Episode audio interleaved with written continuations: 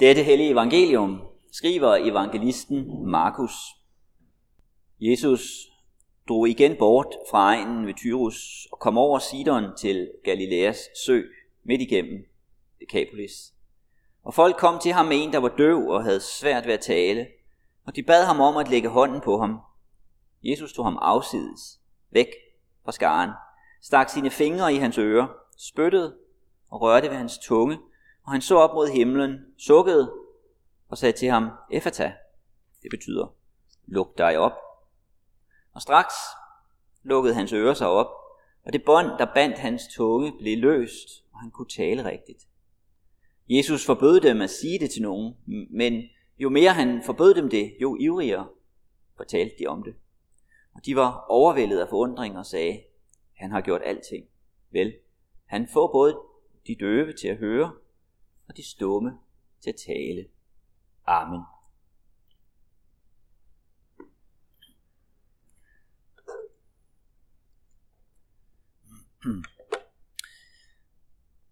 Lad os bede. Tak Jesus, at du kan få de døve til at høre og de stumme til at tale. Tak, at du kan røre ved menneskers ører og deres tunge. Vi beder så om, at det også åndeligt, måske, at du også åndeligt vil komme til os, røre ved vores ører, tage os afsides, være sammen med os, og give os at øh, høre dit ord, have fællesskab med dig, så dit ord ikke øh, går ind af det ene øre ud af det andet, så vi forstår, hvad du siger, at det angår os, og hvad det betyder i vores liv. Vi beder om, at du vil forme og danne os. Amen.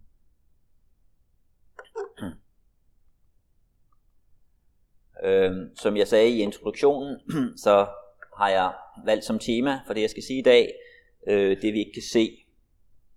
Der er noget under overfladen, som et, et isbjerg, hvor det meste af det kan vi ikke se. Der er noget, der er synligt, men det meste er skjult. Og sådan er det her i livet på en masse forskellige planer. Kender til det på mange forskellige områder. Generelt er det sådan med årsager til, at tingene sker. De er skjulte, men vi prøver at fortolke dem på forskellige måder. Og det, vi møder så i dag i læsningen her fra Markus 7, det er en, der er døv og har svært ved at tale. Og øh, hvad er årsagen til det? Det er jo øh, svært at sige, øh, men de bringer ham til Jesus, for at han så at sige, skal røre ved årsagen, gøre noget ved det. Jesus vil gerne hjælpe ham, han vil gerne øh, kommunikere med ham, formidle noget til ham. Men hvordan siger man noget til en, der er døv? Hvordan siger man noget til en, der ikke kan høre? Så han rører ved ham, rører ved hans ører, ved hans tunge. Han er fysisk. Han ønsker at få kontakt med ham, og han tager ham til side, væk fra skaren, så det er bare ham og Jesus. Han bruger tegnhandlinger. Og så siger han, luk dig op, Efata. Jesus tager sigte på noget under overfladen, noget vi ikke umiddelbart kan se. Sådan er det jo med os. Der er hele tiden noget nede under overfladen. Når I står og kigger på mig, så øh, kan I også vide, at der er noget nede under overfladen. Hvad er det? Hvad er det, I ser? En mand i hans bedste alder, en dag over 30, eller, eller hvad I tænker, øh, der står her. Men alligevel er der noget nede under overfladen, som I ikke kan se, og det er der jo på flere forskellige områder. Øh, for en måned siden, der havde jeg noget feber, jeg ikke kunne komme af med, og øh, jeg gik øh, til lægen, han tog blodprøve og lyttede på mine lunger og gik under overfladen og sagde så, at, øh, øh, at jeg havde øh, lungebetændelse og skulle have noget penicillin. Øhm, og så har jeg gået og skræntet noget i en måneds tid, og, og skrænter stadig noget. Der er noget nede under overfladen, som man må forholde til. Den her spænding, den møder vi på mange forskellige planer. Der er noget, der til synligheden er på en måde, så kan det være på en anden. I moderne fysik i dag, der siger man, at vi kan faktisk kun observere 4% af universet. Resten det er mørk stof og mørk energi. Det siger man øh, på grund af den stabilitet, der er i universet, og fordi planeterne bevæger sig væk fra hinanden, og stjernerne i højere og højere tempo. Og det kan man ikke forklare ud fra den masse, man kender til, og ud fra tyngdeloven. Så man siger, at der må være noget andet. Så vi ikke ved, hvad er, så kalder man det mørkt stof og mørk energi, som er det meste. Vi ved ikke, hvad det er. Der er noget neden under overfladen, som virker. Og vi støder på det i en masse andre områder. I, i går, der var der hvilelse her i kirken. Jeg havde et, øh, et bryllup. Og øh, noget af det, som jo er lige oplagt at understrege ved en hvilelse, det er betydningen af ord. Betydningen er at sige, jeg elsker dig. Hvad der ligger i det. At det fører en virkelighed med sig. Øh, I nogle sammenhænge kan det virke stærkere end, end andre, men ordene fører en virkelighed med sig. Der er noget nede under overfladen. Der står to mennesker her. De siger nogle ting, som er livsforandrende i deres liv. Der sker noget. Det her, det er paralleller. Øh, det er paralleller til den virkelighed, at der hele tiden er noget nede under overfladen. Men det er ikke øh, identiteten af. Når jeg nævner de her paralleller, så kan det misforstås. Øh, I onsdags, da vi havde smågruppe, øh, der talte vi også om noget af det her, og jeg øh, gav udtryk for, hvad jeg prøvede at sige noget om, øh, ville sige noget om i dag. Og der var flere, der hørte, at det jeg sagde, det var, at hvis man har ondt i knæet, så er det et åndeligt problem, så har man et problem i forhold til Gud. Det er ikke min pointe.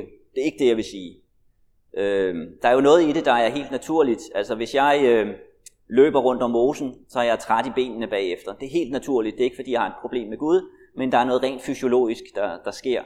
Øh, grund til at have haft lungebetændelse, tror jeg ikke, fordi jeg har begået en særlig synd.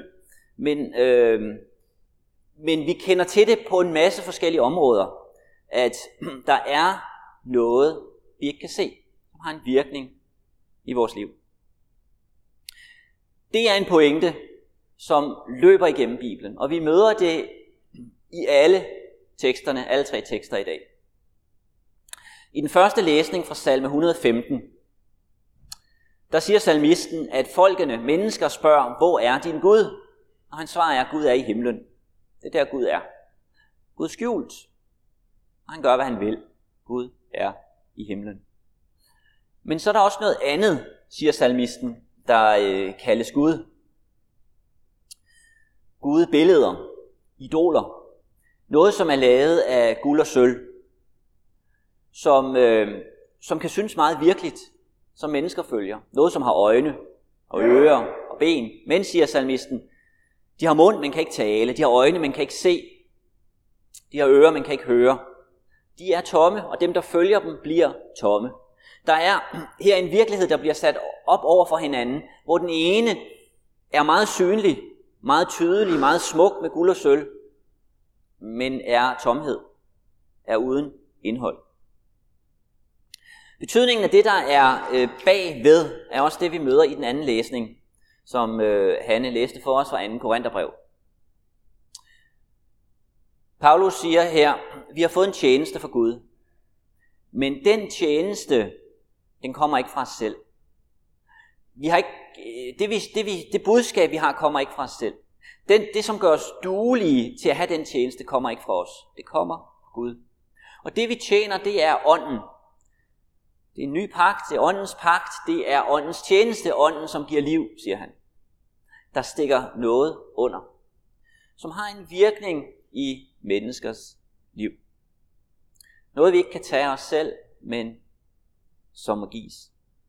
Og det, som ligger i den her beskrivelse af, at der stikker noget under, betyder, at vi kan øh, gå fejl på mange forskellige områder øh, i livet. Vi kan tro, at der er indhold et sted, hvor der ikke er. Det er bare tomt. På den anden side kan vi tro, at der er tomhed et sted, hvor der er indhold, hvor der er noget at hente. Vi kan tage fejl. Det er en øh, pointe, vi møder igen og igen i Bibelen. Israel igen og igen vender sig til afguder, fordi de synes at have mere at give.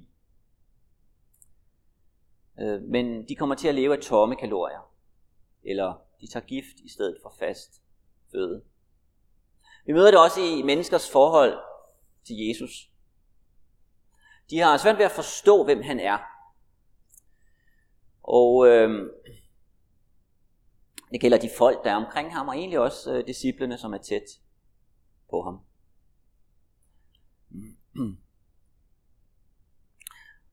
Og det er også noget, vi kender til i dag. Hvis vi tager eksemplerne fra salme 115, så tales der der om gudebilleder eller synlige idoler.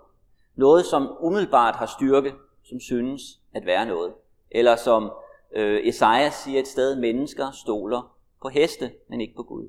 Den ydre styrke kan synes at være noget særligt. I forhold til Jesus, så begejstres mennesker hurtigt, når han gør noget, som har tilsyneladende styrke og kraft. Når han helbreder en, der er døv eller stum, eller gør andet. Men når han viser svaghed, når han dør, når han lider, så skuffes de. De ser ikke, at i nederlaget er der sejr, i døden er der liv.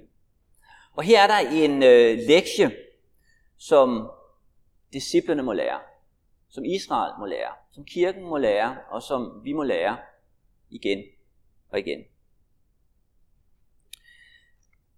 Da øh, Jesus har helbredt den her mand, som er døv og stum, så bliver mennesker overvældet. Det kan man jo godt forstå, og så udbryder de, han har gjort alting vel. Han får både de døve til at høre og de stumme til at tale. Når de bruger de ord, så bruger de nogle ord fra Esajas 35. I Esajas 35 er der en beskrivelse af Guds rige, der kommer af Messias rige, at ørkenen skal blomstre, de døve skal høre, de stumme skal tale. Og det de ser, der følger med Jesus, det er Guds magt. Guds hånd er kommet ind i vores verden. Guds kraft er plantet her. Guds magt er kommet nær. Og det vil de gerne have mere af. Men når det ikke er det, de umiddelbart får, så bliver de skuffet og vender sig et andet sted hen.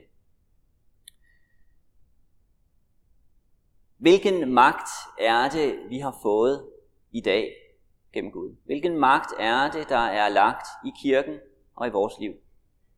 Den magt, der er lagt, er først og fremmest et ord om Jesus. Et ord om, hvordan Gud har handlet. Et ord om, at Gud handler i vores verden gennem budskabet om Jesus, gennem dåb og nadver. At der, der handler Gud i dybden. Og når Paulus i 2. Korintherbrev taler om åndens tjeneste, så er det jo det samme, han peger på der. Der sker noget i dybden. Noget, vi ikke umiddelbart kan se, men som så at sige er en operation i vores liv. Øhm, da jeg for, for godt tre år siden var ved lægen, der kunne jeg ikke vide, hvad der var i vejen indenunder. Og han tager jo så blodprøver og lytter til lunger og prøver at, at gå ind under. Øh, og han siger, at jeg har lungebetændelse eller bronkitis. Og øh, det kan jeg jo ikke selv se, men jeg tror på det, han siger. Så siger han, at jeg skal tage penicillin, og jeg tager noget penicillin. Jeg kan ikke umiddelbart mærke, at det virker, men jeg tror, det gør, så jeg bliver ved med at tage det. Der er en usynlig virkelighed, jeg må forholde mig til. I det er der en parallel til det, Paulus siger, når han taler om en åndelig virkelighed. Vi er også åndeligt syge. Der er noget nedenunder, som præger os. Og vi har brug for Guds medicin. Og øh, Guds medicin kan jo nogle gange synes ikke at være noget særligt. Ikke at synes at, at, at gøre nogen forskel. Men alligevel siger Paulus, det her, det er Guds finger, det er Guds kraft, det er Guds herlighed, der træder ind i vores verden, ind i vores liv. Her er der liv at få. Igen kan vi øh, bruge en, en parallel til, øh, til hvilesen, øh, jeg havde i går. En parallel, som ikke øh, helt holder, men som kan illustrere det lidt. Øh, jeg talte noget om, øh, om kærlighed, da jeg stod her i går, hvilket jo øh, er lige for. Og det, det foregik på engelsk, fordi hun var fra Thailand, så det hele var på engelsk. Og så på et tidspunkt, så kigger jeg gommen i øjnene og siger, at øh, det vil påvirke dig, hvis jeg siger I love you begyndte han at smile. Og jeg sagde det samme til bruden, kiggede ind i øjnene og sagde, I love you, og begyndte at smile. Og det var et eksempel på, hvordan ord virker. Nu kan der være flere grunde til, at de smilede. Det kan være, at de synes, det var akavet eller andet. Det ved jeg ikke, at jeg siger til dem, at jeg elsker dem. Øh, Men det, som det jo er en illustration af, det er, at ord ikke er ligegyldige. Heller ikke det at tale om kærlighed. Så kan vi så nogle gange blive ganske trætte af ordet kærlighed. Det kender vi til. Det fylder jo i popmusik, i film, i litteratur, og øh, vi kan blive så fyldt af det, så vi ikke gider høre om det mere. Vi er trætte af det. Men alligevel kan vi ikke undvære ordet. Vi har brug for det. Hvis vi fjerner det ord fra vores liv, så lever vi et fattigt liv. Parallellen til øh, kirkens budskab ligger lige for. Kirkens budskab er jo mangefacetteret, mangfoldigt, men kernen i det, som vi igen og igen vender tilbage til, det er budskabet om Jesus. Og vi har hørt det før. Nogle gange kan vi få øh, forstoppelse. Det kan gå ind af det ene øre og ud af det andet. Øh, jeg kan sidde og læse i Bibelen uden at lægge mærke til, hvad jeg læser. Jeg kan bede og falde i søvn og, og så videre. Øh, det rører mig ikke, det rykker mig ikke. Øh, der sker ikke noget. Jeg oplever ingen kraft og ingen magt. Og dog, og dog kan vi ikke leve uden. Hvis vi fjerner det ord fra vores liv, ordet om Jesus, så lever vi et fattigt liv.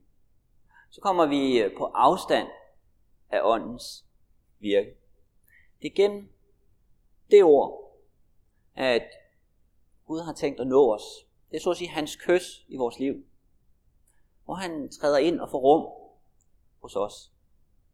Og det er gennem det ord, at Jesus også træder tæt på os, og så at sige i overført betydning rører ved vores ører, rører ved vores tunge. Siger til os, Effeta, luk dig op. Luk dig op, for at jeg kan tage dig til side fra alt det, som ellers optager dig, alt det, som ellers fylder, og være sammen med dig. For at du kan høre det, som jeg har at sige. Og det er det, vi har brug for igen og igen. Vi har brug for, at Jesus siger til os, luk dig op. Hør ordet om Guds dom over den her verden og Guds nåde i Jesus. Når det sker, kommer der liv ind i vores verden, ind, ind, ind, ind i vores liv. Også selvom det ikke altid føles sådan. Men i det er Guds kraft og Guds magt. I det er Guds overvindelse af døden og synden. Det er det, vi kan leve på. Det er det, vi kan dø på. Amen.